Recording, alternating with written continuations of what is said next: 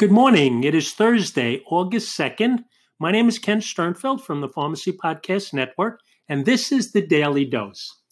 Every morning I get up, and on the phone that I have, there are all kinds of alerts and information and, and posts and tweets and articles, etc. And I, you know, I'm a sports fan, so you look at the sports and you look at things that interest you and you follow the people who you like to follow. Um, I don't know. I just like to look at the phone and say, how do I start my day? And one of the things that always comes across is information about our profession, uh, which is what is really important to me as we look to advance the role of a pharmacist in healthcare. So, a real call out to Pharmacy Times. I love uh, what they send over. It just is a nice, easy way for me uh, to uh, access information and articles and what's going on that day, what's going on in our profession you know, I follow drug topics and U.S. Pharmacist and, and information from APHA. I mean, and all of that information is spectacular. But I just seem to love the Pharmacy Times format. And there was an article this morning that caught my attention. So if you don't have a chance to do it, I'm going to try every morning to kind of capture something and almost be your concierge news guy, someone who can give you information not only about what's happening on the Pharmacy Podcast Network, and there are great things happening, but also what's happening in our profession.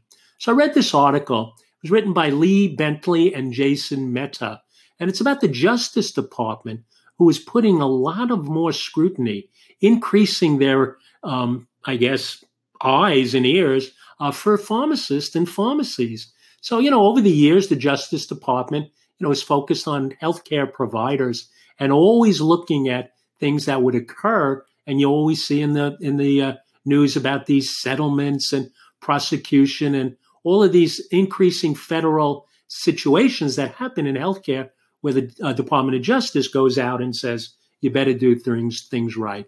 Well, recently it appears that they're looking at the pharmacy. They're looking at the pharmacist with a lot more scrutiny. You know, over the past few years, there have been a number of civil and criminal prosecutors uh, prosecutions related directly to improper dispensing practices. So be aware um, if you're in the compounding business. Um, you know, there have been some prosecutions recently tied into uh, this claims that have been submitted uh, to some of the insurance companies, particularly TRICARE.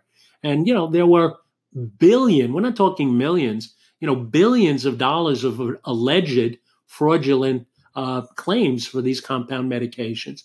Be careful. Your license is the most important thing that you have. Be careful when you um, do something because you know there's always someone watching.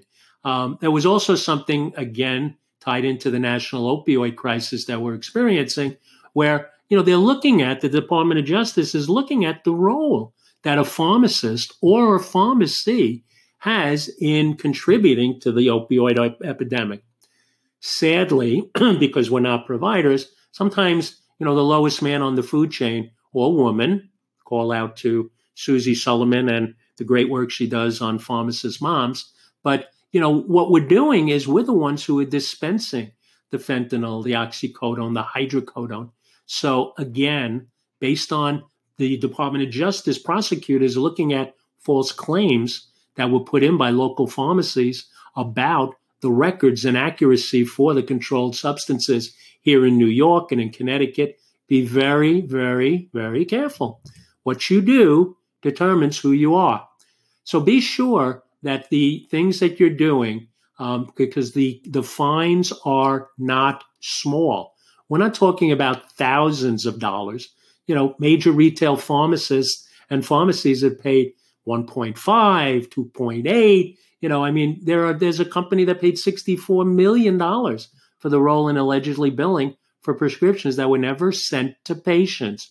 So when you look at your waiting bin, okay, and you look at the prescriptions that you've billed that haven't been picked up, you know, think about a settlement with Kmart for $32 million that alleged, alleged, you know, that uh, overbilling was occurring to the federal government for just the prescriptions that they were prescribing for generic drugs.